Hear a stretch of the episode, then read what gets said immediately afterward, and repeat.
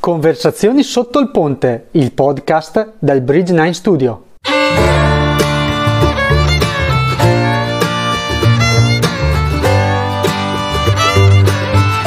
In questo podcast raccogliamo insieme storie, consigli e opinioni di persone il cui percorso di vita è fortemente influenzato dalla musica.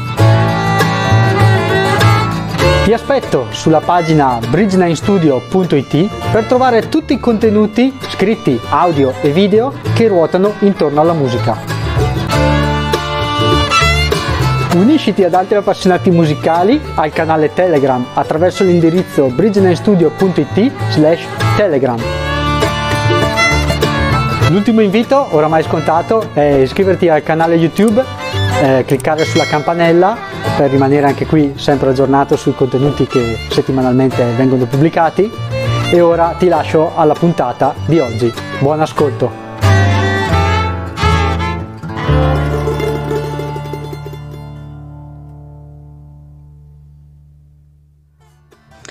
Ciao a tutti! Oggi a Conversazioni sotto il ponte abbiamo una vecchia conoscenza, Andrea Ziglioli. Ciao Andrea! Ciao carissimi, ciao a tutti! Come va? Grazie per l'invito. Assolutamente bene. Massimo o Mac, possiamo usare un come, modo, come insomma, vuoi, tanto confidenziale visto che ci conosciamo da una sì, vita. Esatto. No, no, chiamami pure Mac, tanto anche gli ascoltatori dei, di conversazioni sotto il ponte conoscono la vicenda del mio cognome, quindi anzi del mio, del mio soprannome, per cui va bene soprannome. così. No, no. E, ehm, allora, Andrea è un batterista, alcuni di voi l'avranno già anche sentito nominare, è un compaesano perché abbiamo frequentato eh, diciamo, lo stesso paese per un certo periodo anche la stessa compagnia, eh, abbiamo calcato anche gli stessi piccoli primi timidi palchi insieme e adesso diciamo sì. che sei diventato un professionista perché la tua professione è appunto la batteria e mm, volevo un attimo con te ripercorrere, se vuoi, quello che è stato il tuo percorso, giusto così anche per inquadrare un po' quella che è stata, insomma, tutto il tuo percorso che ti ha portato poi a essere un batterista professionista. Quindi la prima domanda è chi eri prima di diventare un batterista professionista? Ma prima di diventare un batterista professionista, diciamo che eh, ero fondamentalmente un ragazzo, un ragazzino, gnarellino, perché ho cominciato, poi come dicevi tu abbiamo cominciato assieme, avevamo 16-15 anni forse, sì, esatto. eravamo almeno io qui, sì, eravamo sì, veramente ai pri- i primi baffi, eravamo per dei pischelli. Ero un ragazzo, un ragazzo che aveva tanto a voglia di condivisione. Condivisione e la musica è stata sicuramente un canale che mi ha dato la possibilità di conoscermi, di esprimermi, di confrontarmi e forse uno dei motivi per cui mi sono innamorato perdutamente è stato proprio per questo mi ha dato la possibilità di aprirmi al mondo perché inizialmente ero un ragazzo abbastanza timido eh, fondamentalmente mm. e la musica è stato quella, quella, mm, proprio quel canale che mi ha dato boom, la possibilità di, come dico, di fiorire ma a livello proprio sociale ma mio, interpersonale è stato proprio una, un percorso un po' di questo tipo. Ero un ragazzo che aveva voglia di, di condividere, di suonare, di suonare assieme a tante persone. La musica mi ha dato la possibilità fin dall'inizio di, di confrontarmi con tante persone di, proprio diverse, dai caratteri, dai gusti musicali, eh, tanti aspetti bellissimi che probabilmente non, eh, non, avrebbero mai portato, non mi avrebbero mai portato a diventare, magari anche con, con tante persone, amici proprio. Certo la musica è stato quel, quel plus che ha reso possibile cose naturalmente che probabilmente senza non sono così sicuro che sarebbero poi sbocciati in amicizia o comunque in rapporti interessanti ma belli, sani. Ecco. Ti ha aiutato sostanzialmente a stringere relazioni? Prima di tutto a conoscere me stesso, mm. penso perché le relazioni è, un plus, è un, um, un, qualcosa che viene dopo. La musica mi ha dato la possibilità di conoscere me stesso, rela- permettendomi poi di entrare in relazione con le persone, con me stesso e con le persone. E questa cosa poi eh, passo passo è diventato poi appunto il migliorare le relazioni, il crescere e bla bla bla, certo. insomma tantissime altre cose che, ma penso che sia stata una cosa di mi ha dato la possibilità di sbocciare la vedo quando ci penso un pochettino, no? ripercorri un po' la tua vita all'inizio, eccetera, lo sbocciare proprio il me stesso, il, a, livello introspettivo okay. e di conseguenza se sbocci dentro penso che di conseguenza puoi boom, avere a che fare con le altre persone perché poi è un percorso in automatico no? certo e quindi ecco penso che sia stato un po' così hai cominciato a suonare a che età quindi?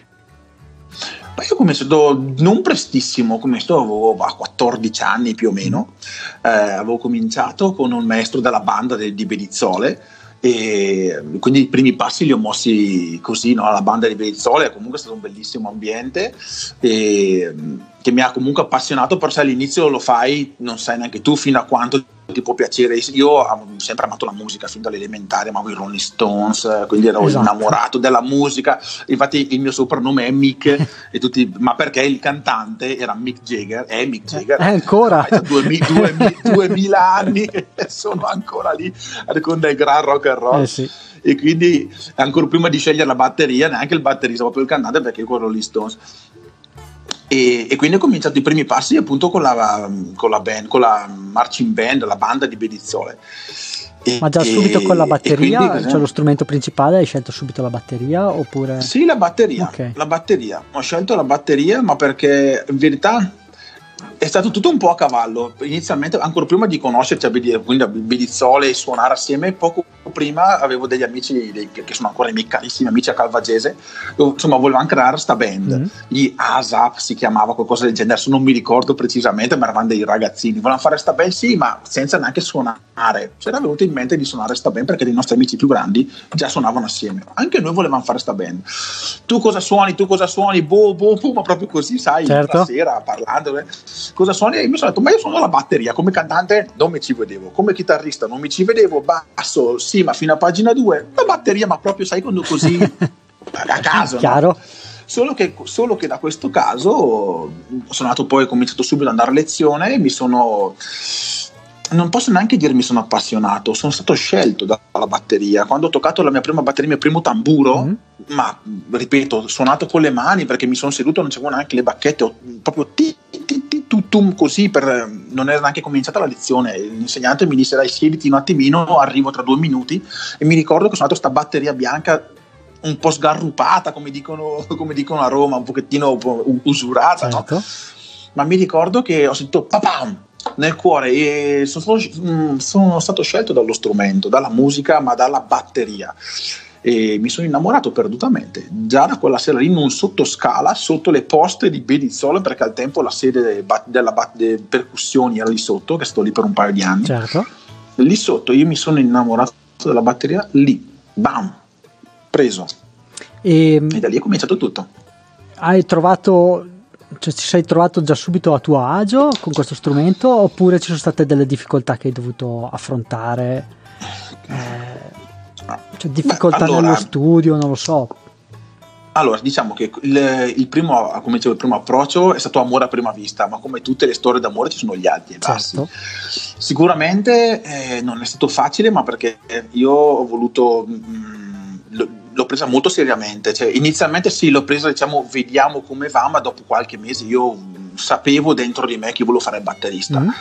Eh, non c'era, io volevo fare il batterista. Cioè, già come, sapevo, come professione. non sapevo quanto. Come professione. Tu io sarei stato un batterista. Sì, sì, no, una cosa che mi sono sempre detto ed è forse stata una delle cose che mi ha permesso di, di diventarlo perché oggi fare musicista, ma già al tempo era difficile, oggi ancora di più. La frase che mi sono sempre detto ogni mattina quando mi svegliavo era in verità la prima, prima, cosa era, pensavo, mi ricordo, eh, quando mi svegliavo ancora, abitavo ancora con i miei, da ragazzino mi svegliavo, pensavo alla batteria e sorridevo. Il mio primo pensiero alla batteria era il primo motivo per cui mi svegliavo al mattino e io potevo già sorridere. E questo vale la pena di c'è proprio vinto. E in più mi dicevo, non, non contemplo, proprio così, ma lo dico, me lo dico ancora, eh, non, non, è contemplato il fallimento. Mm. Questa Quindi cosa, sei, pa- bam, sei partito. Sei partito e via come un treno, insomma. Boom, era soltanto questione, sì, sì, io proprio l'ho amata, ma se qualcosa ti, ti rende così, sen, senti divampare dentro al petto un fuoco di passione, okay. cosa devi cercare altro? No, certo. Sapevo soltanto che era, sarebbe stata difficile, ma anche perché dopo capisco la mia famiglia, nel senso che mio papà eh, eh, veniva dalla banca, cioè, ti dico, era un altro ambiente, sicuro, un altro è un'altra cosa quindi nel senso giustamente dicono ma il musicista cosa fai? Guarda che c'è il lavoro di qui, c'è il lavoro di lì, c'è la possibilità di, il, lo stipendio sicuro che al tempo, al, molto più di adesso, sai, eh, si giravano dei bei soldini, c'erano prospettive migliori avere uno che ti dice voglio fare batterista, giustamente certo. è una cosa un pochettino.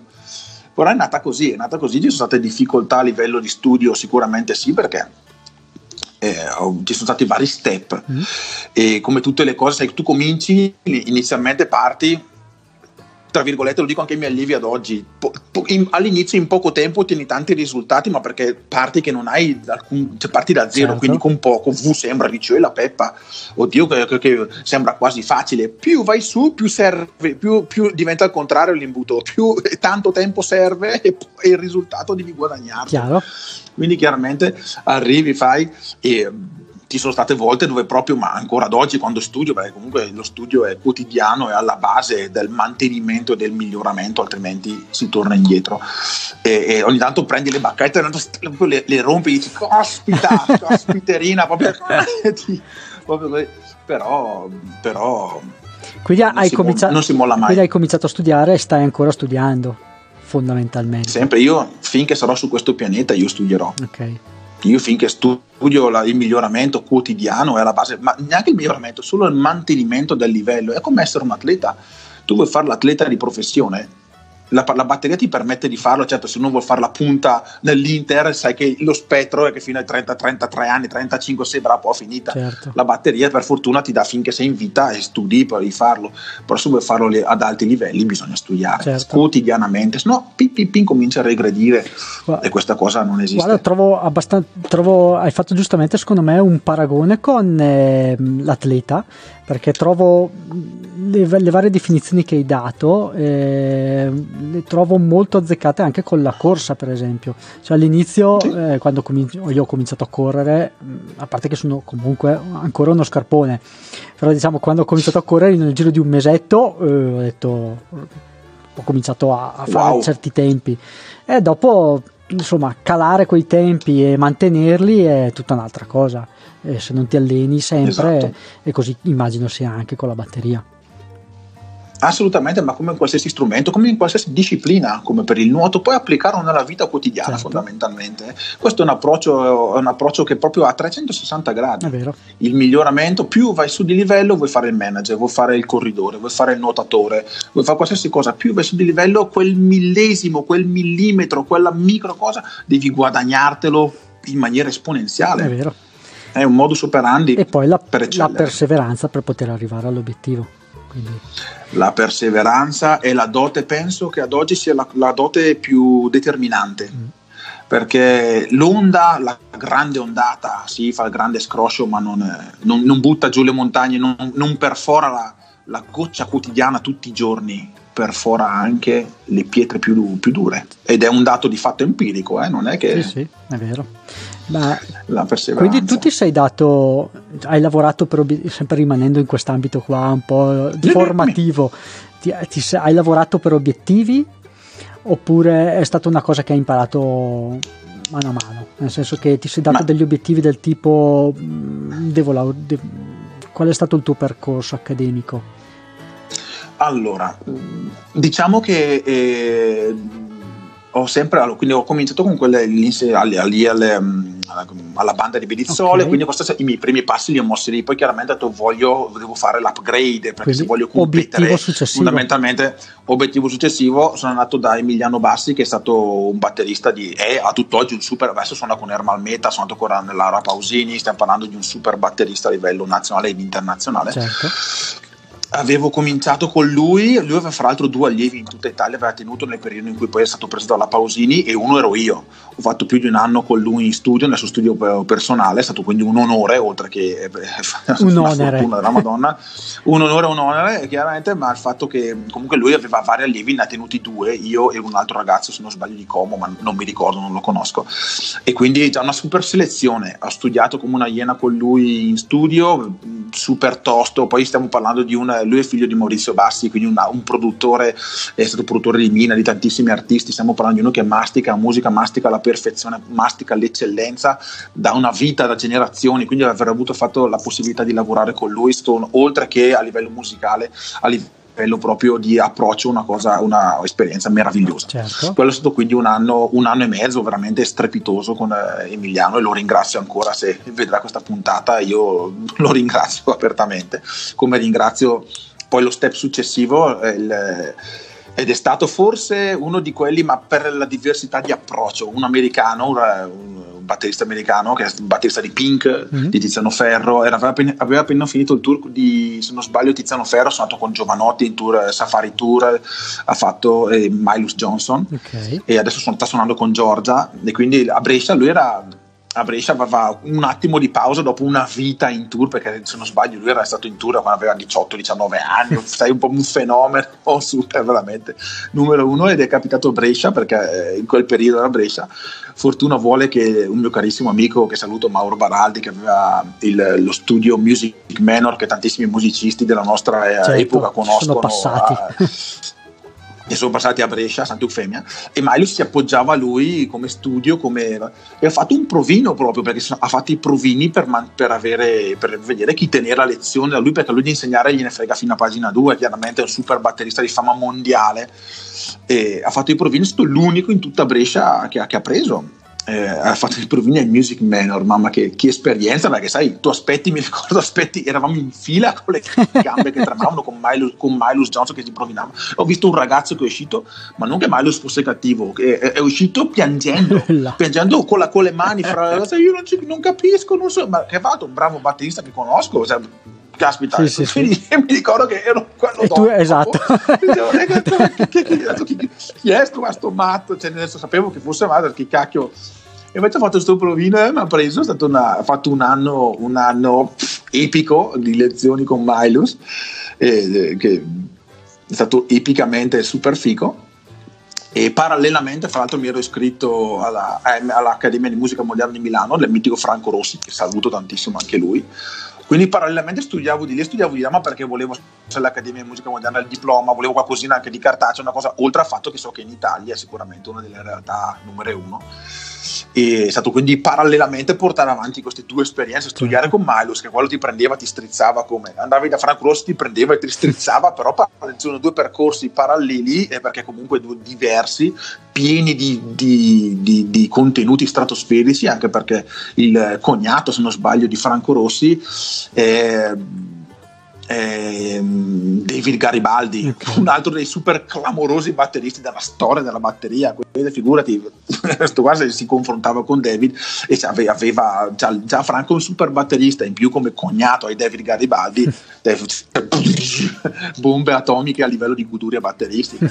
Quindi ho fatto questo, questo upgrade e questi, quanti, quanti, anni avevi, quanti, anni avevi, quando insomma, seguivi parallelamente due Beh, adesso è passato un po' di tempo, eh, 2000, beh, sono passati, beh, saranno passati quasi a 9 anni, 9-10 anni, ah. quando ho fatto quel, quell'anno e mezzo, due di quelle cose lì, sì. Okay. Mi sono diplomato poi all'MM, perché ho fatto il provino anche all'MM con Franco e mi ha detto guarda, di, di, dei percorsi, perché sono 6-7 anni il percorso totale dell'MM, mi ha fatto fare l'ultimo di allineamento, perché chiaramente grazie a Dio avendo studiato come una iena prima, sei abbastanza preparato, ti seguo un anno, eccetera, facciamo, brighiamo, anche se mi ha preso, mi ha dato una rasentata okay. notevole, però è stata una bomba, quindi, quindi dal punto di vista, bellissime esperienze. Dal punto di vista didattico, diciamo, il tuo mh, mm, titolo di studio, tra virgolette, è quello dell'MM. Sì. Sì, il più, il più sì, è quello dell'MM, anche se ripeto, tutte le da Emiliano Bassi, eh, pff, non c'è nulla da... Quanto? Non c'è, non, stiamo parlando dei, dei, top a livello mondiale, quindi come Chiaro. puoi quantificare il top a livello mondiale? A livello di conservatorio invece non hai mai fatto niente. No, ma perché conservatorio non c'era, soprattutto quando studiavo al tempo, non c'era nulla di, di moderno, c'era solo classica. E, e io ho il massimo rispetto per la musica classica, ma non, non mi rispecchia, non, è un linguaggio che proprio non, non mi risuona. Chiaro. Quindi studiare marimba, rullante o altro non, o comunque c'è massimo rispetto perché è veramente massimo rispetto, certo. ma una cosa che non mi appartiene sarebbe una forzatura che non aveva senso e quindi non ci ho mai fatto. Negli ultimi anni hanno cominciato con i trienni pop e i trienni jazz, ho preparato degli allievi, mio, soprattutto in particolare un mio allievo, per il triennio jazz, mm. anche se io non sono nella mia indole il jazz, l'ho studiato e lo, stu- lo studio e l'ho studiato tantissimo, non è, però si è preparato, è arrivato anche primo conservatorio di Verona, fra l'altro, eh, cinque anni fa è stato molto bravo. Quindi che, tip- che tipo di e batterista quindi, ti definisci tu? Ma io pop rock, pop assolutamente, rock. pop rock progressive. Mm. Io adoro i Dream Theater, i mm, Pantera, okay. sono assolutamente quel tipo di batterista. pesanti. sì, sì, abbastanza violenti, sì, sì, mi piace. Sicuramente c'è di bello che con eh, i vari insegnanti che ho avuto ho conosciuto tanti stili, nel senso che mm, Emiliano soprattutto è, stato un, è un batterista d'oggi pop al, a livello internazionale, eh, fotonico, quindi ho veramente goduto della pop music, della, dei suoni pop, perché la pop music è di una difficoltà ragazzi, veramente sottovalutatissima, la pop fica, veramente la pop seria, paura e panico. Certo. Eh, poi Emiliano è un uh, sound engineering, cioè lui è in studio, ha dei suoni, ha la preparazione fenomenale, fenomenale e quindi è stata un'esperienza della Madonna. Con Milus lui sta parlando di uno dei batteristi funk, eh, funky, pop, pop che studieremo, che studiamo ad oggi studieremo nei prossimi pff, anni a venire perché oh, faccio volare anche le penne a parlare di Milus mi emoziona stiamo parlando comunque dei guru stiamo parlando dei big dell'era moderna e, e aver avuto a che fare con lui nel funk dell'hip hop è stato io tutte le lezioni con Milus le, le registravo chiedevo se potevo lui mi ha dato il permesso cosa rara certo. ho, ho vari vari giga di lezioni con Milus beh, è come studiare con un idolo a livello globale cosa epico certo. e quindi funky a livello eh. dopo con eh, Franco Rossi anche lì funky ma anche eh, rock, rock bello pesante quindi vari generi con, con vari big è stato un sono cose veramente super, cioè non puoi neanche definirle, sono cose inestimabili, inestimabili senza ombra E nel tuo ambito quanto ritieni necessario avere un titolo di studio o comunque un riconoscimento dal punto di vista accademico? In allora, quell'ambito qua? Eh, questo qua è una, è una, bella. Allora, nell'ambito mio personale, nel senso pop rock, eccetera, ti dico i fatti. Certo. Perché le opinioni possono opinabili, ma i fatti sono più empirici, fra virgolette. Uh-huh. In che senso? Nel senso che eh, studiare è basilare. Il conservatorio per, è, è importantissimo, è una cosa di livello altissimo. Ok, se vuoi fare musica moderna, diciamo che eh, i più grossi, i più grandi batteristi, insomma, eh, non è così vincolante in che senso? Che io conosco tantissimi batteristi che lavorano a livelli altissimi eh, che mm, perché eh, attualmente hanno un nome. Qualcuno addirittura hanno dei nomi assolutamente, qualcuno non c'è neanche il titolo di studio. Certo. Hanno studiato privatamente, magari con super maestri che non ho ancora avuto il piacere, ma spero di incontrarlo presto, di reincontrarlo perché l'ho incontrato per altre cose, ma non per studiare Alfredo Golino, uh-huh. che è un un gigante cioè, infinito anche lui della batteria mondiale.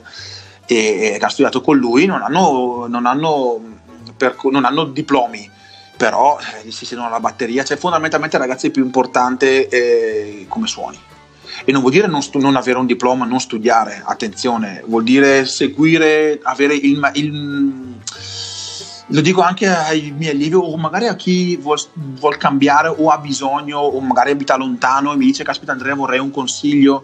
Conoscendo tanta gente andando in giro a suonare anche per l'Italia o all'estero magari mi è capitato di chiedere un consiglio dove, con, da chi, in che scuola posso andare. Io dico sempre la scuola è importante sì ma, ma più importante è chi ti insegna.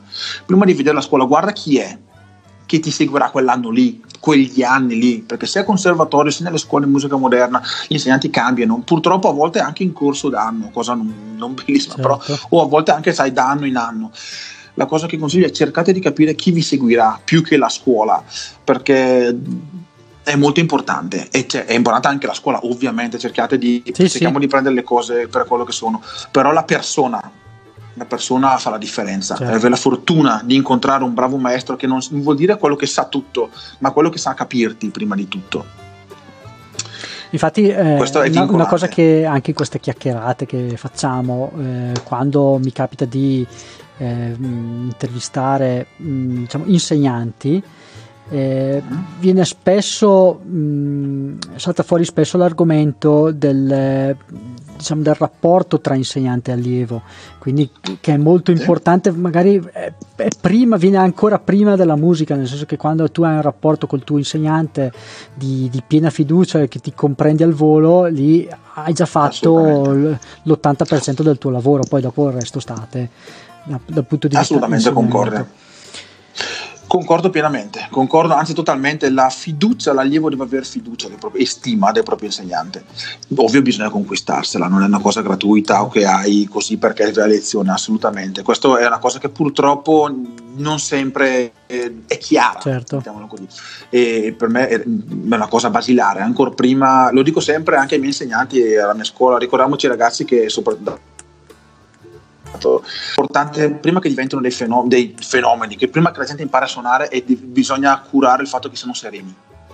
Cioè, la prima attenzione che deve porre un insegnante è a chi hai di fronte e se c'è una, un fondo di c'è la serenità, la tranquillità. Se mi trovo un bambino che lo vedo che non è tranquillo, non posso dire sì, ma io gli ho insegnato a fare il rullo X tal dei tali, ho fatto il mio lavoro. No, non è certo. fatto il lavoro. Se fa l'insegnante sposi quasi una causa, fra virgolette, bisogna andare oltre, altrimenti se no lascia stare, perché non, oltre al fatto che secondo me più di tanto gli allievi dopo lo capiscono e non ne hai, certo. eh, puoi fare dei danni. Non bisogna avere un, sì, può, una puoi anche magari fa, fare me. odiare uno strumento puoi anche arrivare a quello sarebbe la, non perché... è la sconfitta quello è il danno più grosso che puoi fare certo. quello è il danno più grosso che puoi fare e ecco perché bisogna essere un insegnante è una qua, non dico una religione ma è una missione come dicevo una missione nel senso che ha una delicatezza un'importanza perché oltre a livello didattico umano, a livello educativo, bisogna capire che a livello educativo tu parti come educatore, poi diventi un insegnante,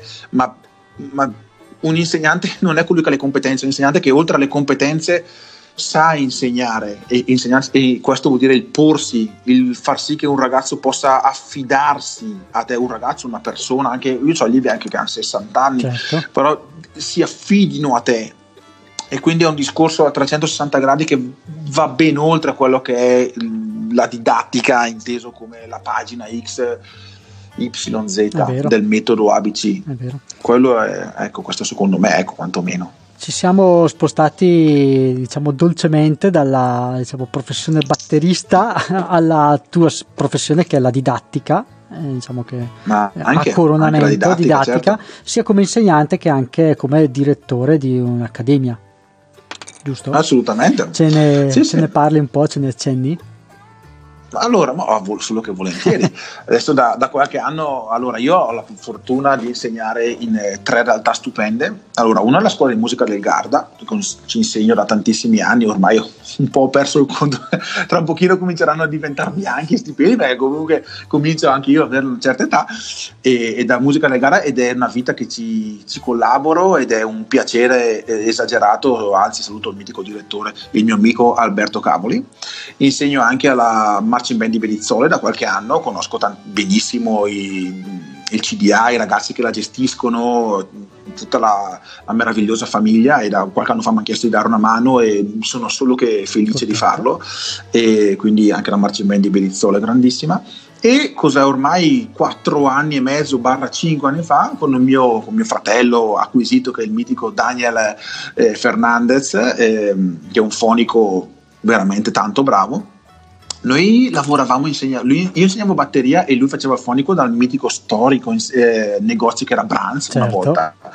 Quando poi Brands è diventato quinto spazio con il mitico Sergio Pelucchi e poi purtroppo le varie crisi eccetera ha chiuso, ci siamo detti ma sai cosa c'è? Facciamo la nostra scuola, ci proviamo. E abbiamo provato a fare la nostra scuola, il comune di Calcinato ci ha dato uno spazio che noi stiamo pian pianino rimettendo a posto ma siamo a buon punto abbiamo creato la nostra accademia, la nostra Musical Life, mm-hmm. che si trova dove c'è il palazzetto di Calcinato. E via stazione 67 okay. passate a trovarci e, e abbiamo, creato, abbiamo creato questa scuola scuola barra studio di registrazione audio video perché una cosa bellissima è che i nostri allievi, ai nostri allievi diamo la possibilità di essere registrati, cosa che pochissime scuole danno perché la, una formazione ok dici ok vado a lezione faccio mm, mm. però il fatto dell'essere registrati perché è una cosa che io stesso ho pagato sulla mia pelle ho fatto tanti anni di lezione ok poi arrivi no, conosci la, la, band conosci magari il chitarrista che è stato al tempo il mitico Walter De Rossi che voleva registrare un album certo. mi dice tu come batterista mi piaci e io però non sono mai andato in studio non ho mai avuto la possibilità di andare in studio mi sono trovato la prima volta che dici eh, suono la batteria da 6-7 anni però trovarsi in studio fonico, microfoni, eccetera. È come un, un'onda che sembra, quindi non è stato facile, è stata un'esperienza bellissima, è andata benissimo, certo. però insomma non me la sono goduta come sarebbe, mentre invece abituiamo i nostri allievi, ma già da gente che fa lezione da 5-6 mesi, eh, se non riusciamo quindi anzi, date già l'esperienza, l'esperienza da studio l'esperienza da studio e ragazzi è impagabile l'esperienza da studio sì certo. grandi piccini e dei risultati che a volte dico paura e panico grazie anche all'esperienza che ho avuto in America perché l'approccio americano è stato sicuramente per me cioè, quando sono stato in America ho avuto la fortuna di andare a suonare in America due, un paio di volte a Los Angeles eh, ecco parlacene un po' di questa cosa qua che No, l'ho sentita nominare avuto... spesso, ma adesso volevo avere anche la, la tua riprova. Beh, sono finito sul giornale di Brescia e anche in prima pagina, fra l'altro. Insomma, esatto. Cioè, e, e, e, non sono parole, dai, ci sono anche i fatti. No, ho avuto la possibilità di andare la prima volta. Allora, innanzitutto, grazie alla mitica Rotodram di Riccardo Martinazzi. Riccardo Martinazzi è un produttore di batterie bresciano, eh, secondo me è un genio perché ha, ha una visione tutta sua di quello che è proprio la concezione dello strumento batteria e per me è veramente un 10 lode Riccardo Martinazzi. Ha fatto lui come azienda io ero sponsorizzato dalla Rotterdam sono andato come, come eh, musicista quindi per andare a suonare la Rotterdam al NAM. Il NAM è la fiera al mondo più importante a cui puoi accedere solo tramite invito. Quindi è una, è una, cosa gigantesca perché comunque ci va tutto il mondo, però è una cosa di elite perché chiaramente va soltanto chi, chi è in fiamme, come dico io, cioè nel senso è una cosa veramente difficilissima a cui poter accedere. Certo. Se non hai l'invito non ci puoi andare e l'invito ti viene dato eh, tre mesi prima dalla NAM Foundation che ti manda una mail con il codice barre che è correlato al passaporto che devi dargli così prima eh, quando poi arrivi a Los Angeles mi ricordo al centro fiera c'hai chi ti fa eh, il, il badge su misura. Il badge poi viene eh, passato a, a mille steward prima di poter accedere. C'è una cosa che dici una bomba, dove sono fai finito? conto che dove son, io ti dico e, e per farvi capire amici il secondo NAM che ho fatto nel 2018 perché poi fra covid e non covid sarei dovuto ritornare ma poi non è fino a dopo vediamo come si evolve certo. mi sono alle 9 di mattina e c'è un video che postai su Facebook ma c'è, c'è ancora sul mio Facebook sul terrazzo principale alle 9 di mattina ed ero assieme al mio fratello e manager al tempo e carissimo amico tutt'oggi Mauro Baraldi alle 9 di mattina sul, palco, sul balcone principale NAM c'erano gli U2 gli U2 Bonovo che, ci su- che suonavano e davano il benvenuto ai musicisti a NAM. Welcome to the NAM 2018 e hanno cominciato a suonare. Cioè, giusto per capirci cosa vuol dire essere a NAM. Gli U2 erano lì a suonare per noi e ti, c'è il film, c'ho il filmato che postai su Facebook ancora lì è per capire cosa vuol dire essere al NAM e, quindi... e fa, nello stand in parte a me c'era Nico McBrain okay. ho conosciuto, ho avuto a che fare con sempre foto Nico McBrain, Don Famularo ho conosciuto Mike Portnoy. Eh, e io eh, e mi giravo ero in mezzo a quella gente lì l'ultimo dei biscuit da Bedizzole esatto. ero in mezzo da ero in mezzo che dice oh, sì, proprio gli occhi oh, non sono degno non sono degno. E suonare tu prova a toccare uno strumento con quella gente lì che gira. Certo. Mamma mia che, che tu eri lì in veste di dimostratore, quindi? Dimostratore, esatto. E parallelamente avevo conosciuto, avevo già supportato un. Eh, perché qualche anno prima, sempre Mauro Baraldi, che fa da management per vari artisti nazionali ed internazionali, aveva portato qui in Italia, ha fatto fare un tour al canta- a una band che si chiama Icarus Landing. Mm-hmm qualche anno prima, poi separatamente solo al cantante Nicholas Miller, eh, un tour eh, italiano e anglosassone dove alla batteria c'ero io. Quindi questo l'anno prima del mio primo NAM, quindi nel 2014 se non sbaglio.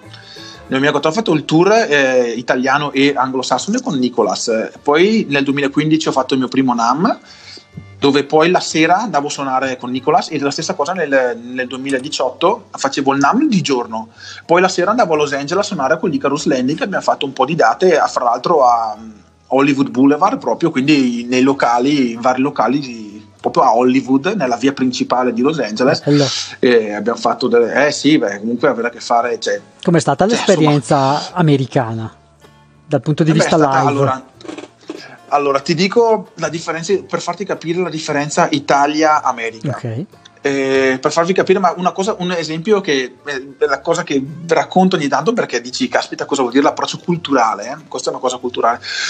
E se tu dici vado in America a suonare o comunque ma anche faccio un musicista qui in Italia un pochettino sì ma di lavoro cosa fai? No io faccio un musicista sì ho capito e ti, la risposta è sì ma la sera fai sì ma di giorno che lavoro fai? No, sono batterista per capirci questa è la norma certo. inizialmente ci rimanevo un po' di melma per dire adesso ormai ci sorrido la prima volta che ho fatto il NAM siamo arrivati, fate conto che abbiamo fatto eh, l'Inate, eh, siamo arrivati a Miami, abbiamo fatto scalo Miami, poi siamo arrivati a Los Angeles. Mm.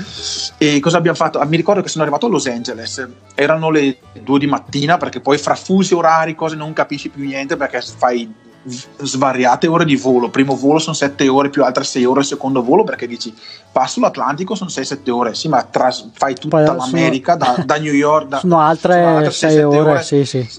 Confermo. Una sparata dietro l'altra. Siamo arrivati di notte.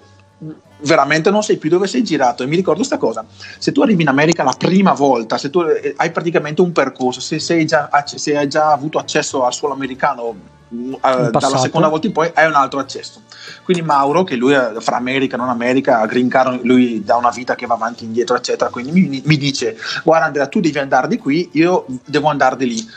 Uh, adesso il mio inglese non sarà fantastico, ma è molto meglio della mia prima volta, nel senso, ma poi, ripeto, arrivi che non sai dove sei girato e or- fra il non dormire in aereo è come se non dormissi da quasi 48 ore. Certo. Ma mi ricordo sta cosa c'è la fila, eccetera, eh, ci sono i vari le postazioni dove ci sono gli addetti no, che ti controllano il passaporto, eccetera. E mi ricordo che eh, tu, tu, devi arrivare, chiaramente devi dimostrare, devi avere il certificato che hai l'hotel prenotato dove? Dal al lì perché quindi avevo il certificato del NAM, cioè super controllati, altro che rock and roll. Sì, sì. Quindi arrivi, però sai, tutti sti fogli, sei un po' rimbambito, questo qua che poi il, l'inglese è uno slang americano, hey man, what's up? No. E poi parlano di, oh, oddio.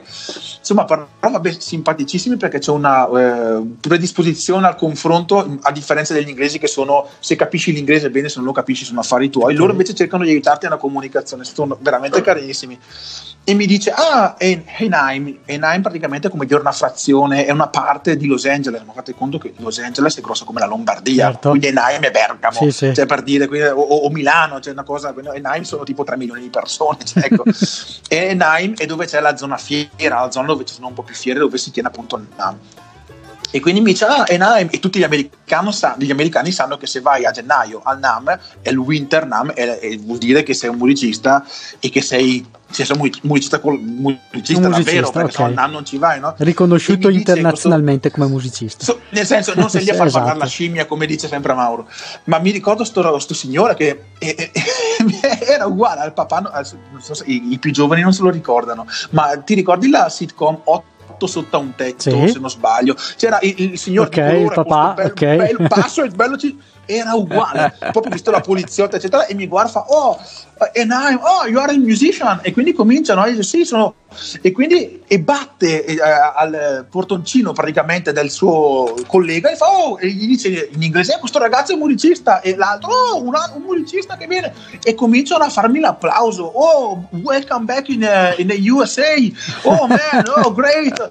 Oh, good luck, welcome, welcome. E, e, e io dico che cosa mi, non capisci se ti stanno a pigliare per, per i fondelli invece eh, ti è venuto un po' sospetto qua, no, eh. grandi, ti è venuto un po' venuto perché, anche perché poi non questi qua non è che c'è da girarsi gli gira le scatole che dicono tu non entri cioè, eh certo non entri punto sta, due esatto. calci nel sedere e torni a casa né? a spese tue fra l'altro proprio quindi dici oddio e ti ripeto cosa succede. Poi c'era anche un gruppo di cinesi pianti che faceva casino, quindi ti trovi in mezzo a sta cosa. E questi qua, yeah man, good luck, yeah, welcome, welcome to USA, yeah, musician, oh you're a drummer, oh great, I love drums, oh yeah, oh what? E cominciano a e proprio come parlo io, adesso fanno così, quindi tu ti trovi... Oh, una, alla fine è stata una figata, è stato bellissimo. E quindi tu sei musicista, sei portatore di cultura, questo è quello che ti dicono loro. Certo. Bello. Questo è stato. Tu vieni qua e ti dicono: Ah, sì, ma di lavoro che cosa fai? È stata questa cosa qua Zio Billy con dei musicisti fenomenali che ci sono in Italia, Zio Pera a volte dico caspita abbiamo di quelle pepite d'oro, di quei pezzi d'oro niente da fare, non, eh, culturalmente dobbiamo fare ancora un, un paio di gradini. Questo, oh, confidiamo in questa cosa, continuiamo a suonare, a portare musica e vediamo di, di far fare questi upgrade. È stato quello il momento in cui hai pensato allora sono un professionista? Oppure ne eri già consapevole già prima? Ma allora no, lì ci arrivi, lì, lì è uno dei punti di arrivo barra partenza in che senso? Lì non ci arrivi a caso, lì sono anni, anni di lavoro, di preparazione di non dormire la notte perché pensi il fischio devi andare al NAM vai, vai, e, e, ti ripeto ti giri c'hai Don Famula Billy Cobham cioè, tutte le foto che ho postato cioè, ti trovi nello stand in parte e ti trovi Billy Cobham cioè, quindi stiamo parlando dei mostri sacri eh, andavo a dormire e sentivo la, la, sera sentivo come avessi una mano sul petto dicevo oh, io devo andare a suonare lì cioè, non è quindi no, lì ci arrivi nel senso se, se, c'è un percorso abbastanza granitico alle spalle. Diciamo che ho, sono due le cose, una è essere professionista e una essere professionale. In che senso? Professionista ho pensato di esserlo, ho capito di esserlo quando man, da quando mi mantengo con la musica. Mm-hmm lì sei un professionista che ha la tua professione, quindi un lavoro, fai, dai un servizio, ottieni dei soldi e a fine mese o sei a pari o sei in attivo, non sei in passivo altrimenti. Ecco, il, diciamo quello è poco poetico, però è più pragmatico. Certo. Quindi ecco, quello è professionista. Professionale penso di esserlo, di, di aver. Da, di averlo scelto come approccio, eh, da, non dico da quando ero un ragazzino, ma poco dopo perché ho sempre pensato di non essere, che non sarei mai potuto essere un professionista se non fossi professionale. Certo. Questo è il, mio, è il mio modo. Poi io ho, Quindi nell'animo sei diventato professionale prima per poi diventare un professionista. Sì. Io penso che non puoi essere un vero professionista se tu non sei professionale. Certo. Perché poi, poi magari puoi esserlo un anno, due, tre, non duri. Certo. Non puoi durare, ma questo in, tut- in tutte le discipline. Né? Ti stavo dicendo, mio babbo è un insegnante di karate, ma conosciuto a Belizzole il karate tradizionale Belizzole penso che il 90% delle persone c'era 40 anni. Ecco, questa, questa la cultura giapponese eh, che ho avuto la possibilità, a cui ho avuto la possibilità possibilità di accedere anche grazie appunto a questa fortuna di avere il babbo e eh, così eh, ha, l'ho sempre un po' sposata, consciamente o inconsciamente, il rispetto, il, la disciplina, eh, una, l'ho sempre sentite molto mie. Certo. Dopo io sono un cacciarone, mi piace far casino, come diciamo noi anche un po' fra virgolette, anche a tratti mi piace fare il cazzaro, come diciamo noi, no? senso, se c'è da far casino non mi tiro indietro, ma alla base l'obiettivo, le, granitica la cosa, l'obiettivo c'è, la disciplina è alla base del raggiungimento di un obiettivo che perdura, perché non è l'arrivare, è rimanerci che è veramente difficile. Certo, è vero, è vero. Tutte cose molto vere che si possono anche mh, mm, diciamo ribaltare in tanti tanti ambiti, non solo musicali sicuramente. In tutto, in tutto. Da, ma come dicevamo prima, dappertutto, nella corsa vuoi essere bravo a correre, vuoi raggiungere un obiettivo, sì, devi sì. correre tutti i giorni, devi farlo e devi farlo con la mente, fa freddo, non gliene frega un tubo a nessuno, certo. fa caldo, non gliene frega un tubo, hai sete, hai fame, non gliene frega un tubo a nessuno, vorresti mangiare il panettone non puoi perché se vuoi raggiungere l'obiettivo non puoi caricare, è lo stesso, e sono rinunce però sono, fanno parte di quello che è l'essere professionale. È vero, sì è vero, sì, qui si tratta poi eh, innamorarsi del, poi del processo più che del, diciamo, del, dell'obiettivo raggiunto.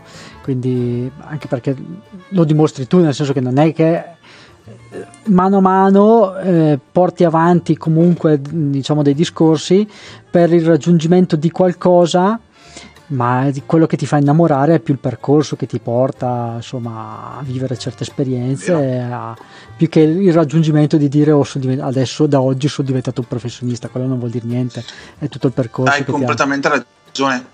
Concordo pienamente ma anche perché ne parlavo con la mia compagna poco tempo fa che a volte eh, non, capi- non so se sia una mia fortuna o una mia sfortuna il fatto del eh, esempio, prendiamo, stavamo parlando del NAM. Mm. Sono, torno dall'Italia e dico: Fischia, anche il giornale di Brescia scrive di me, un bel, vari articoli, ma tanto che sono finito una, la seconda volta anche in prima pagina. Certo. Messo, non era gigantesco, però sì, sì, sì. una bella pezza della prima pagina del Brescia oggi voglio vedere.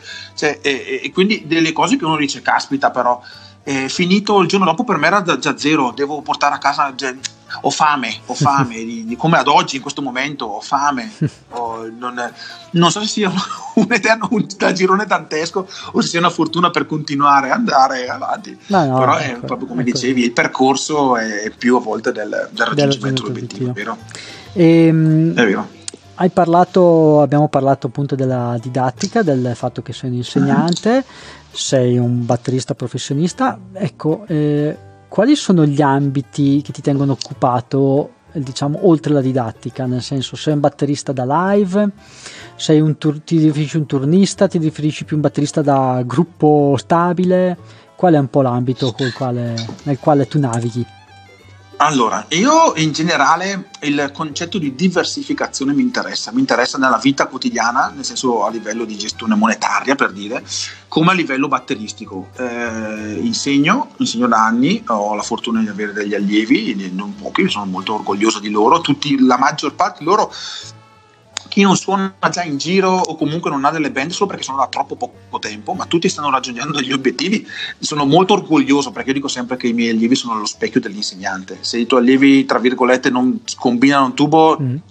vuol dire che tu devi farci un esame di coscienza. Certo. Questo, ma questa è una cosa che mi ha sempre detto il mio babbo e, e lo concordo pienamente. Quindi in questo senso. Poi ho la fortuna e il piacere di avere una band. Negli anni ho avuto t- delle band fisse, anzi ti ricordi certo.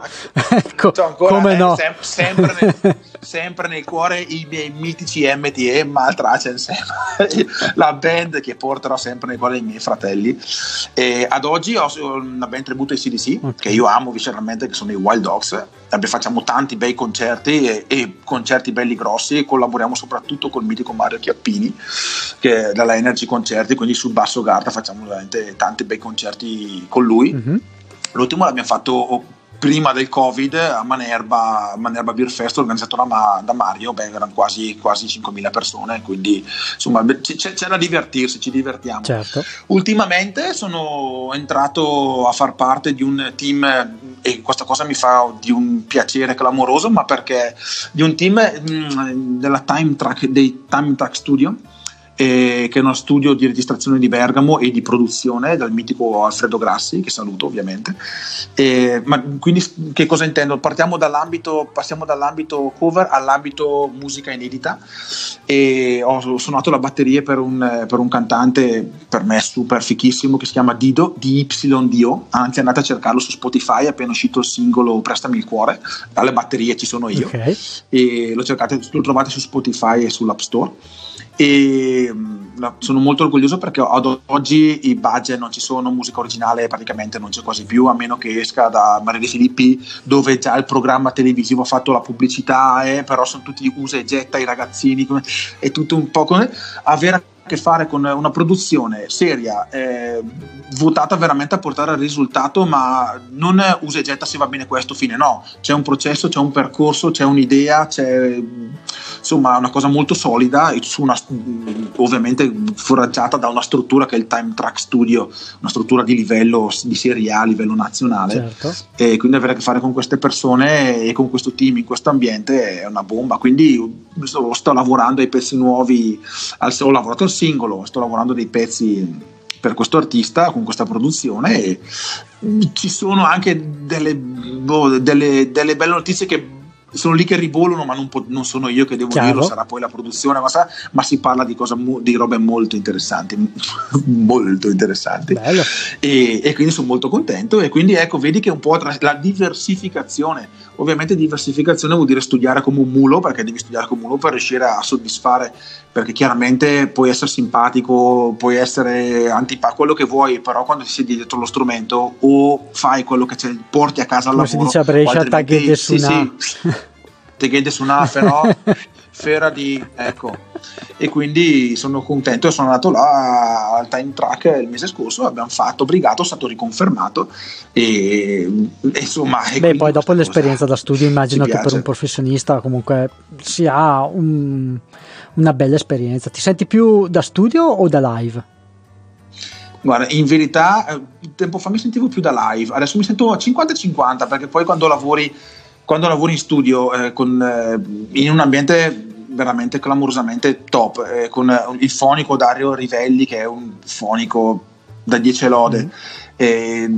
anche quello è un'esperienza, ma perché il processo è differente. Live spacchi, nel senso boom, vai, c'è un'interazione con i musicisti, eh, sai, che prende e va, ma finita la canzone non rimane, no? quindi è più un'interazione sul momento, è una cosa de- differente. Certo. Lo studio è, crea- è, un eh, discorso creativo di produzione totalmente differente, dove vai a cercare veramente di trovare il pelo nell'uovo per l'ottimizzazione, per far sì che suoni bene e non vuol dire aggiungere note, anzi a volte vuol dire il togliere, dove togliere per far sì che rotoli meglio la canzone, che sia più giusta ed è molto più difficile il togliere che raggiungere ragazzi, vi assicuro, è più facile a volte suonare in theater che suonare certe ballate.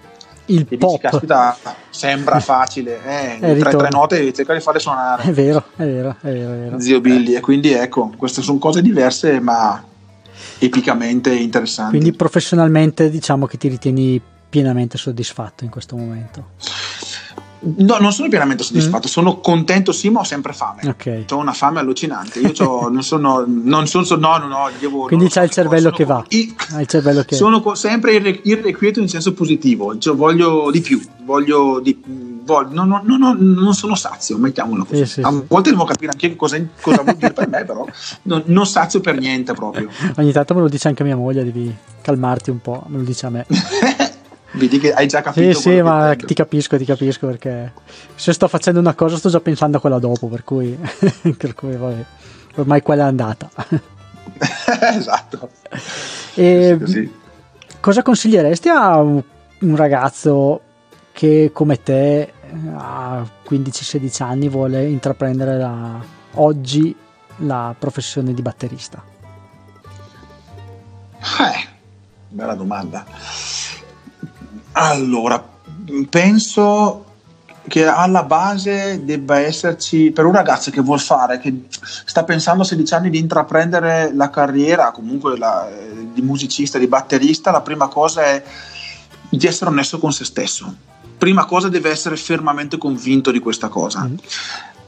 Perché, perché, perché non è facile. Già non era facile ai nostri tempi adesso forse penso che sia forse ancora più difficile, ma perché fondamentalmente il mercato è, si è ridotto ulteriormente, gli investimenti sono ridotti, quindi mm, certo, quindi bisogna vedere i lati sono due, mettiamola così. Okay. Il lato più empirico, più pragmatico, che è appunto quello, ok, devi veramente volerlo, perché il mercato, come ti stavo dicendo, non, non, non è un, non è un, un granché. Certo eh, investimenti pochi, ma perché con la musica scaricabile in inter, da internet eh, il mercato è crollato. Sì, insomma, in vent'anni si è rivoluzionato totalmente quello che era il modo. Si è rivoluzionato di... e purtroppo non, non in bene. Chiaro.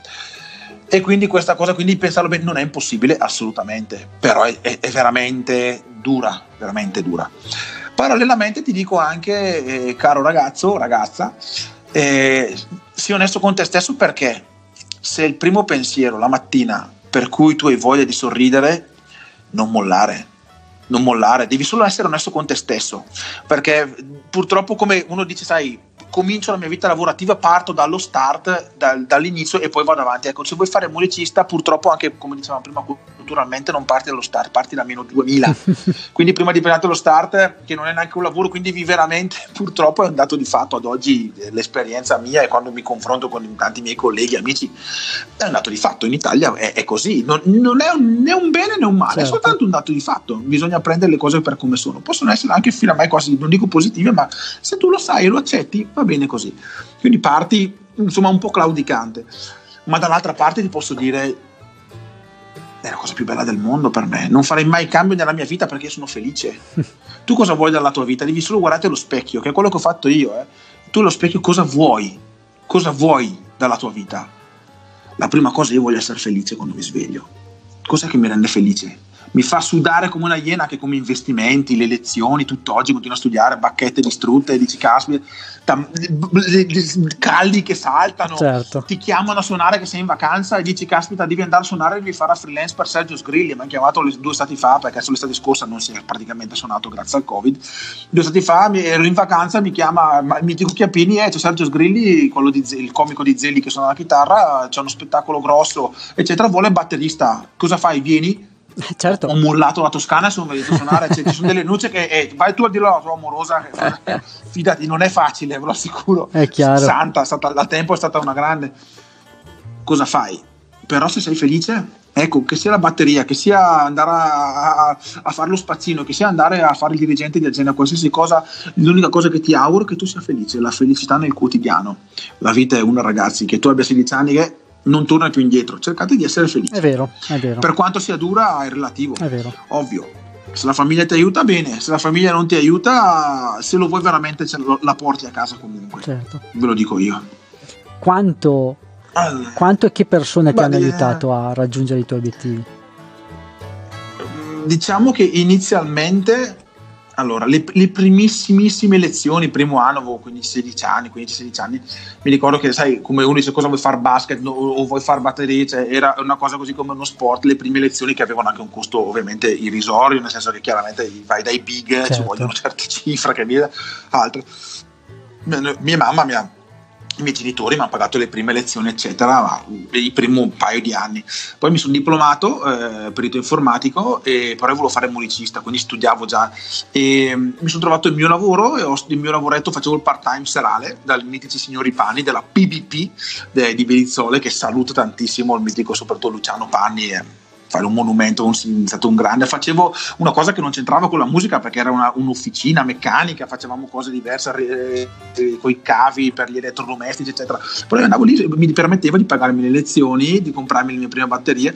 No, inizialmente, ma giustamente io capisco anche il mio babbo che mi guardava e fa: Scusa, eh, sei perito informatico, ti sei diplomato? Bene, hai fatto che cosa? C'hai dei, dei bei lavori, delle belle aziende che ti stanno chiamando ad andare a lavorare. Che cosa? Il musicista, ma sei matto? Dall'altra parte, giustamente mi ha guardato con due fanali così, ma sei matto. tipo, sia, sia, dalle banche sia dalle aziende che sono comunque eh, caspita che, cioè, eh, io eh, giustamente, quindi inizialmente non ho trovato, cioè non, non, dico che non ho avuto, non è che mi ha messo bastoni fra le ruote per carità di Dio, assolutamente, certo. però all'inizio, anzi all'inizio anche stata solitaria la cosa, nel senso, quindi, ma giustamente le capisco. Dopo nel tempo, sai, ti vengono a vedere i concerti, eccetera, e mi vende a sorridere ogni tanto, ah sì, eh, io... E eh beh, poi tu, eh, mi ricordo i tuoi, mi ricordo tuo papà sempre no, presente. Sempre venuti Sempre sono sempre venuti e, e, ed è una cosa un motivo di orgoglio, però ecco inizialmente, e li, ripeto, li capisco, eh, non, ma che poi da un certo punto di vista è stato forse una fortuna perché ho avuto amici che i genitori mi hanno comprato la, magari la chitarra, gli amplificatori subito e hanno mollato certo. dopo poco. Sai, io, Te la sei guadagnata. Loro, Te la sei guadagnata. guadagnata senza, e a tutt'oggi a tutt'oggi, non, ma in quel senso mio papà che se l'avessi chiesto, dopo mi è piaciuto anche, è stata una cosa formativa a livello personale, di orgoglio, il fatto di non chiedere nulla. Certo. Se avessi chiesto, mio papà avrebbe comprato l'universo, può farlo, poteva farlo, non gli ho mai chiesto niente, non penso che mi abbia mai pagato neanche un paio di bacchette. mi ha dato una mano mia mamma a 17-18 anni per la mia prima batteria, okay. dove mi ha anticipato i soldi, 750.000 lire. E poi restituite che poi non tutti in verità dopo a un certo punto mostra da pietà eh, basta dai te la regalo io. vai vai fuori dalla scatola armato qualcosina mo, mi ha dato mostra da pietà dai vai. però buona parte li avevo ridati sì. bello sì, dopo mi sono sempre arrangiato e di lezioni, fidatevi che gli strumenti di lezioni, se faccio il calcolo, penso che ho superato i 40.000 euro. Andateci.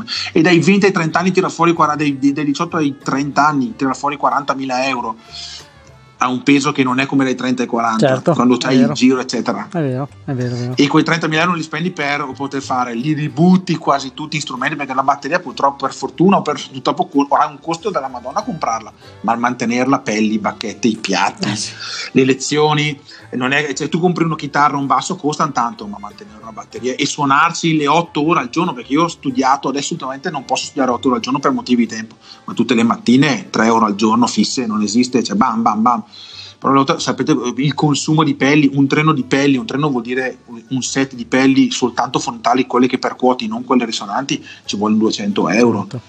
Sì, senza sì. le bacchette, i piatti, sono costi. piatti buoni, un set di piatti ci vuole 1000 euro. Ne facevo fuori uno all'anno minimo. Quindi è stata. Dopo, però questa cosa mi ha, mi ha, aiutato tanto sul fatto di dire: Ah, ci arrivo. e da bambacione, perché io sono sempre stato da ragazzino a bambino un bambacione, questa cosa mi ha formato come uomo. Posso dirlo che è stato determinante e ringrazio i miei di questa cosa. Ne parlavo con papà in maniera proprio simpatica, sì, sì, sì. ripercorrendo un po' la storia, eccetera. E E ho sempre saputo eh, che se avesse detto papà avrei bisogno, te figurati. Certo. Mi, comp- mi comprava la Yamaha se mi giravano le palle. Non era un problema. Cioè, nel senso, la, la Yamaha però questa cosa è stata un, una, non l'ho mai chiesto, non l'ho mai ricevuto, ma perché non mi, ma mi è servita come uomo. Ecco, questa certo. cosa molto bello, importante. bello. Beh, dai, anche un insegnamento comunque dai genitori ci sta, ci sta. Sì, sì, sì, dopo io sapevo che era sempre al mio fianco, a tutt'oggi, quindi ecco, chiaro avere questa cosa, anche se non dicono, non fanno, tu ne chiedi, però tu sai che la tua famiglia granitica questa, eh, ecco, ci sono, certo, se sei da solo ti remano contro e ti lasciano solo, eh, ragazzi, bocca al se te la fate, certo. devo, fa- devo, farvi, ecco, perché lì io ho, ho, remato tanto da solo, ma sapendo sempre che la nave, che la, la, la, la nave mare, se avesse avuto bisogno, ecco, non ho mai ce l'ho fatta comunque, però sap- con quel pensiero del sapere che mamma eh, ha un suo plus, ripeto, guadagnato tutto comunque. Chiaro. Elon. La rubrica due album da consigliare un album uscito album? prima del 2000 e un album uscito dopo il 2000. Un rubrica da consigliare. Allora, eh, eh, bella tosta, nel senso, sono diciamo due filoni che potrei per, per, per rispondere a questa domanda. In che senso? Poi, A, mm-hmm. la musica, ma ti spiego quello che penso, dopo dimmi tu.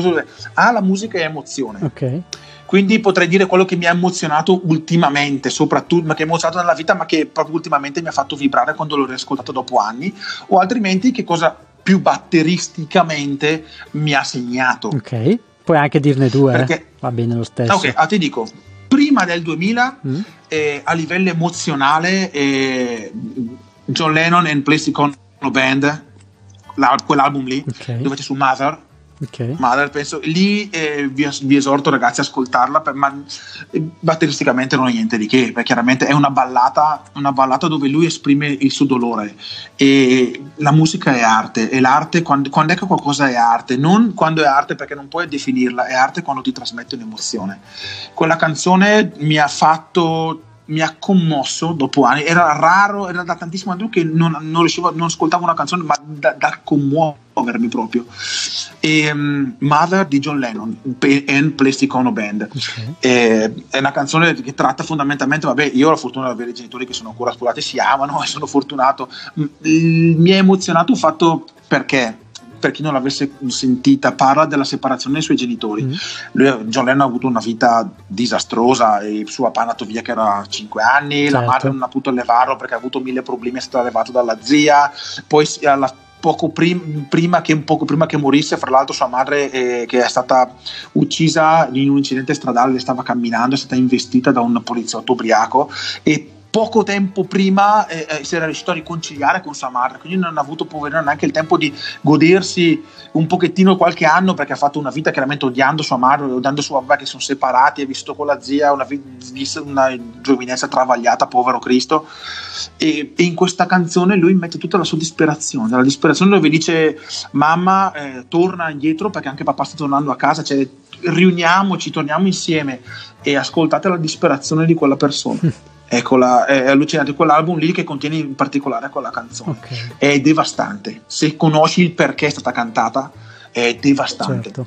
Parallelamente, un po' più allegro, invece, eh, parliamo del, di album, ma dove c'è il, uno dei miei batteristi preferiti. Parliamo dei Pantera. Ok. Album Cowboys from Hell 1990 eh, perché? Perché fondamentalmente il metal uh, non mi è mai piaciuto l'old school metal a livello batteristico, l'approccio era molto quadrato, cioè tuppa tuppa tutta ruta, tutta tutta ruta, tutto, tutto così quadratissimo.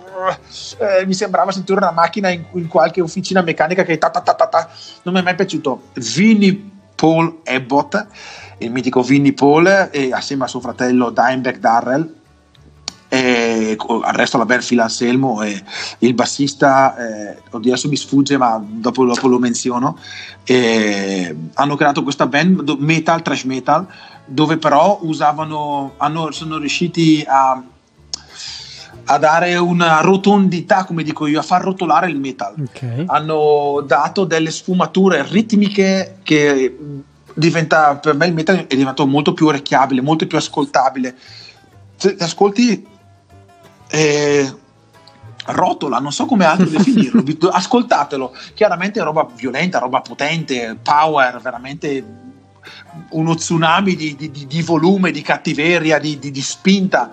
Ma ascoltate bene Vinnie Paul, come usa la cassa, come usa i tempi di half time, quindi come va dal 4 quarti in half time, quindi in due mezzi. Eh, so che matematicamente magari vuol dire che cosa sta dicendo questo, però come... Eh, ci sarà qualche batterista che ascolterà la, questa chiacchierata, sicuramente. Esatto, che dirà, beh, in effetti... Vinny, Vinny, inarrivabile per me, è stato, è stato uno che ha fatto veramente ha, ha fatto shiftare shift. dal, dall'old school alla new school. Okay. Lui è stato uno che ha, ha, uno dei punti fondamentali per il metal moderno, okay. senza ombra di dubbio. Do, allora, dopo il 2000 per il 2000 sceglierò un album che in verità è a ridosso, proprio a cavallo del 2000, quindi non, non sono troppo moderno, ma anche perché de- le cose belle, moderne, un po' tutti le conosciamo. Okay. Do uno spunto su un album che spero sia ben conosciuto, ma che secondo me è stato al tempo folgorante, clamoroso, un altro, plam, un altro upgrade a livello eh, musicale batteristico musicale, stiamo sempre nell'ambito metal, mm. però new, new metal okay. e sto parlando del Limp Bizkit, eh, quell'approccio eh, comunque gra- grunge, no crossover, oh, ecco, cross- che grunge, crossover, perché grunge è un'altra cosa, scusatemi, è, è crossover, ma perché stavo già saltando di lì, eh, non ti preoccupare. Esatto, ho sentito ma no, no, ho, ho, sbagliato. E sto parlando da un'ora in effetti. Dai, sì, un, sì, ci sta, ci sta.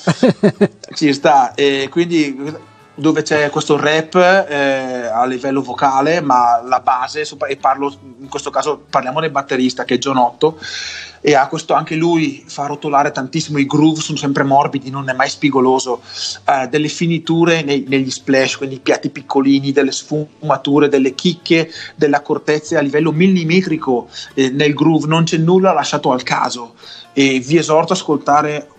Um, come che aspetta anche tutto Chocolate Starfish and Hot Dog Flavored Waters.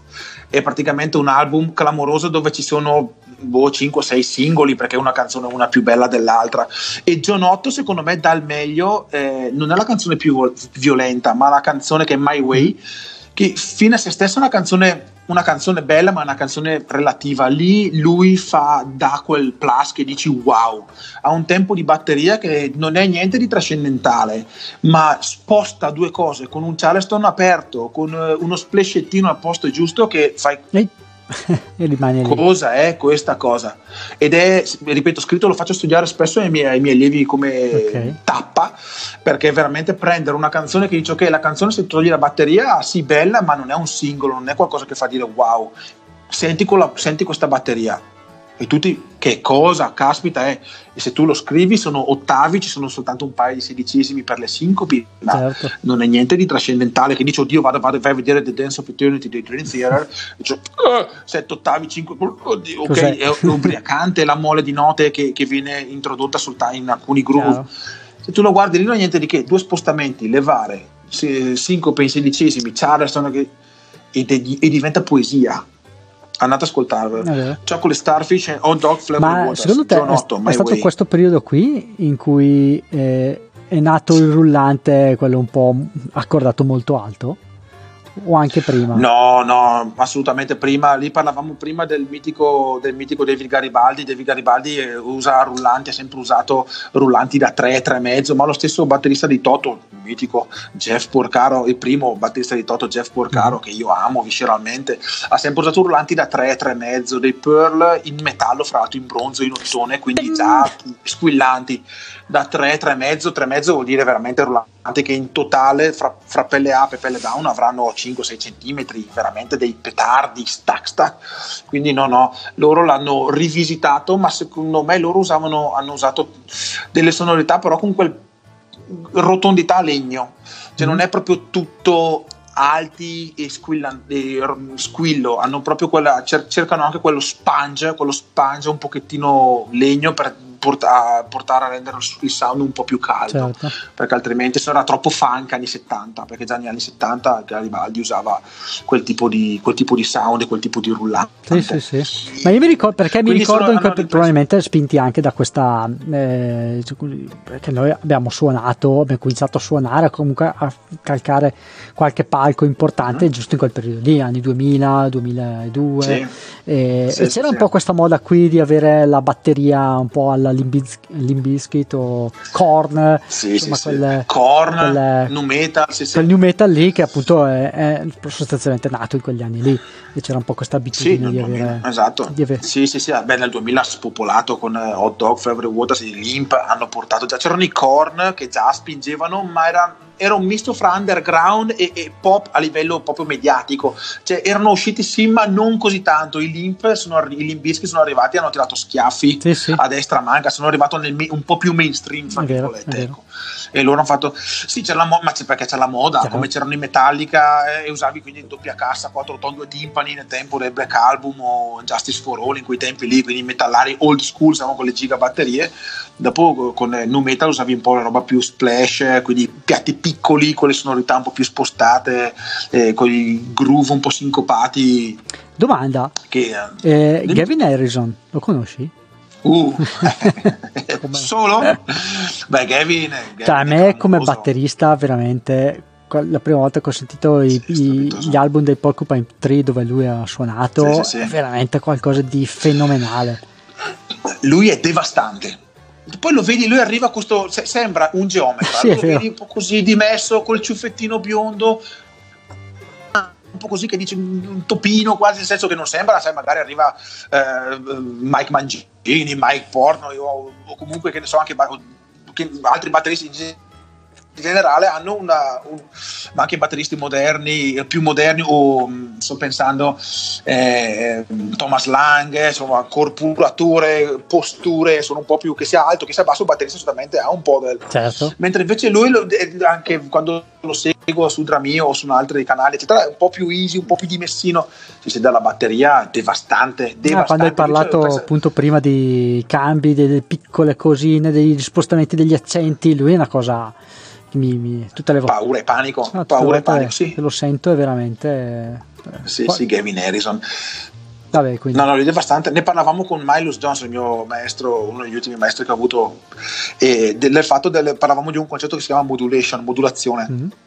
E avere delle adesso ho detto non so se chi lo capirà però ve lo okay, butto lì tu praticamente quando hai una frase musicale eh, come fa un batterista, non è che un, quando fa dei film, delle cose, non è che ognuno di noi, un batterista ha 2000 frasi che dice, oddio, questo qua quanta, quanta roba conosce, devi avere delle frasi che possono essere due, che possono essere 20, ma un certo numero che tu hai talmente stampate nella mente, la frase musicale, lo sticking vuol dire quindi la successione delle mani, eccetera, li sviluppate, quindi destra, sinistra, piede, sinistra, destra, cioè queste combinazioni, okay. chiamiamole, talmente sviluppate, talmente radicate la modulazione cosa vuol dire? Prendere una frase, modularla, quindi la stessa frase farla con eh, eh il miscuglio fra mani, piedi, complicarla proprio, poi eh, spostarla ed evolverla sulle voci della batteria sempre in maniera diversa. Questa cosa praticamente è una frase di quattro colpi, tu la, diventa esponenziale la combinazione che puoi tu ottenere sullo strumento. No? Certo. Non so se no, chiaro, spero di essere chiaro, stato abbastanza chiaro. chiaro. Ecco, questa Milus me lo, me lo mi spiegava, lui, la chiamava la modulazione, la modulation. E mi diceva che secondo lui Gavin Harrison era un, un pioniere barra un, uno dei power guru di questa cosa. E infatti, quando lo senti suonare da ovunque, eh, lui è devastante. È, è devastante. È ed è devastante con dei suoni perfetti. Tu lo vedi suonare col suo ciuffo. Me ricorda un po' a Vezzanetti dell'Inter, giocava le, le, Champions League, ma aveva sempre il ciuffo perfetto. Ecco, lui arriva, lo senti suonare, tu ti, ti prende, ti, ti, ti, piega in due, ma è bello come sole. Liscio. Impunito. Ah, Idolo, è un grande, epico. Gavin Harrison, epico. Libri da consigliare ne hai?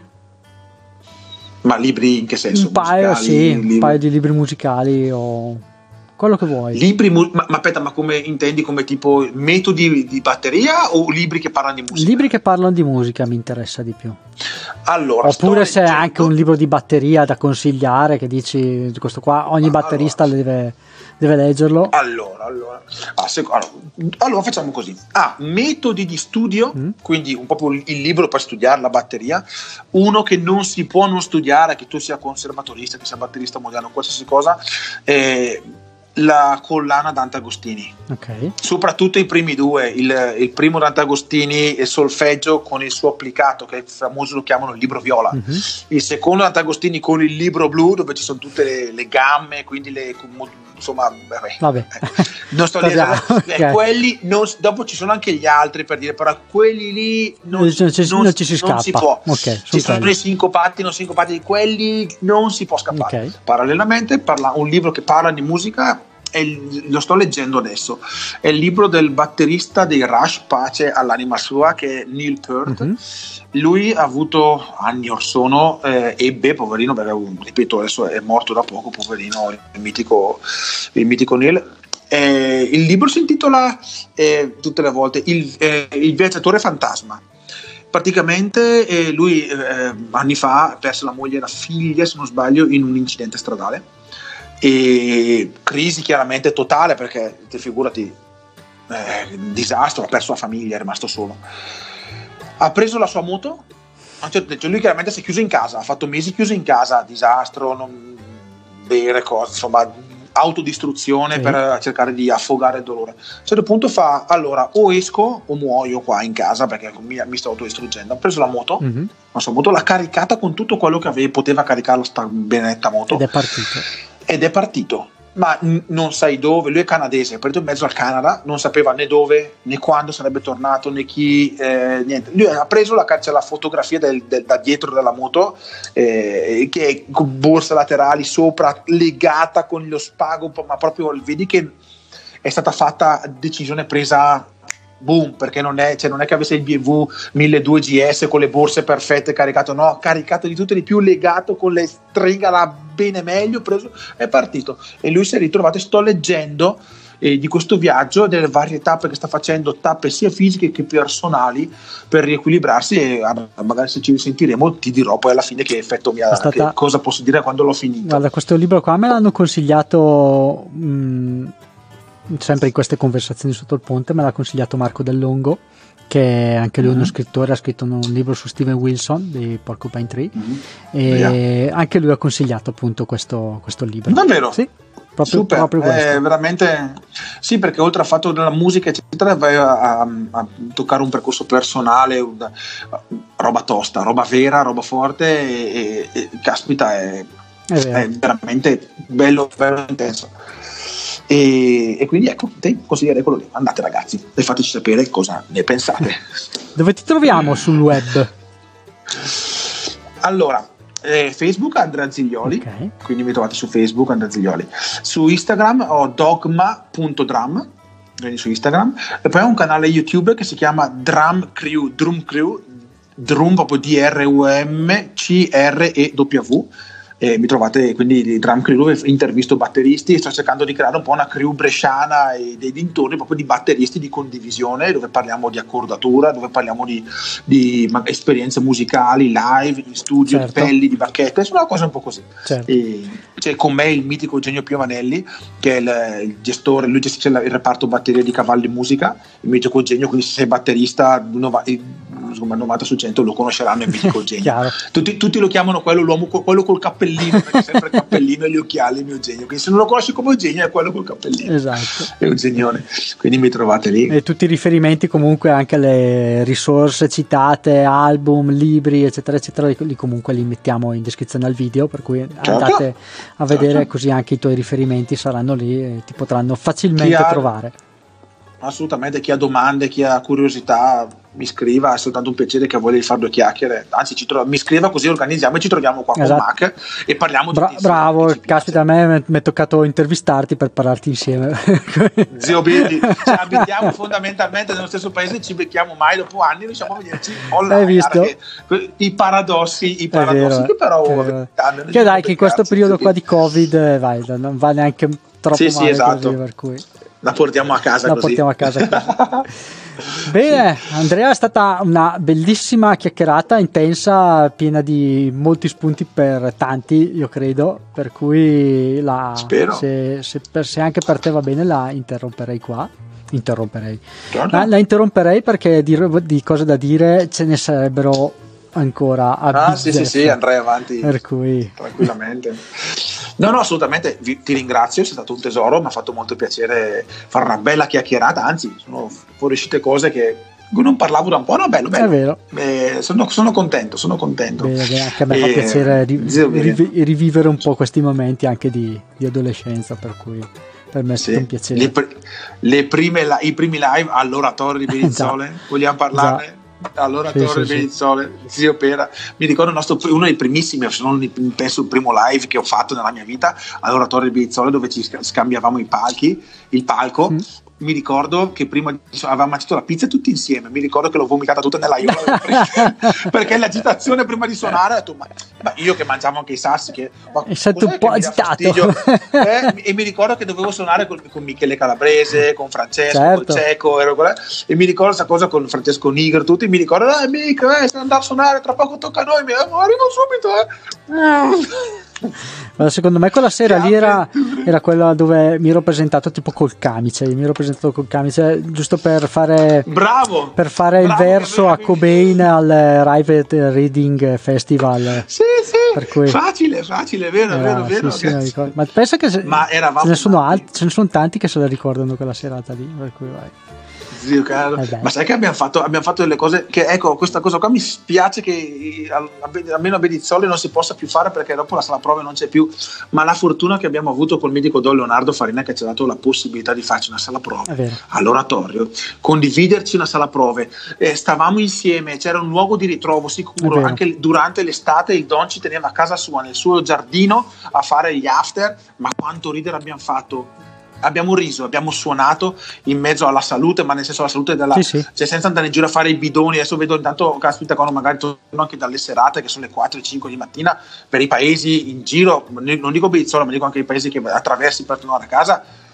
I ragazzi in giro che ancora discutono alle 5 di mattina con le, con le birrette, cioè, noi ci siamo divertiti, alle birrette ne siamo bevuti Ah, anche sicuro. noi, per carità di Dio, non è che Sì, sono- sì, è ma ragazzi, però avere, avere la possibilità, perché non è che loro sono meglio o peggio di noi, è che avere la possibilità di avere un luogo che ti accolga. Abbiamo avuto una fortuna e do Leonardo Farina appena allora, dovrò risentirlo e ringraziarlo per questa cosa. È vero. Un ipico, È vero, è vero. un Infatti, mito, molto una gran fortuna. Infatti, sì, ne abbiamo parlato abbastanza in, cioè, in modo abbastanza approfondito di questa cosa qua, di come è nata appunto la sala prove, anche con Michele Calabrese, che anche lui è stato ospite Mammi, di- il mio bibone. di conversazioni sotto il ponte. Insomma, ne abbiamo parlato, per cui chi volesse un po' capire di, di cosa stiamo parlando adesso si vada a rivedere la Scriva, puntata scriva. e scriva nei commenti. Scriva sì, perché ci sono anche i dettagli piccanti, però soltanto lo sa- le scoprirete soltanto, soltanto se ci scrivete volete una puntata dedicata. Eccolo qua, E il marketing. dettagli piccanti davvero. Attenzione ragazzi.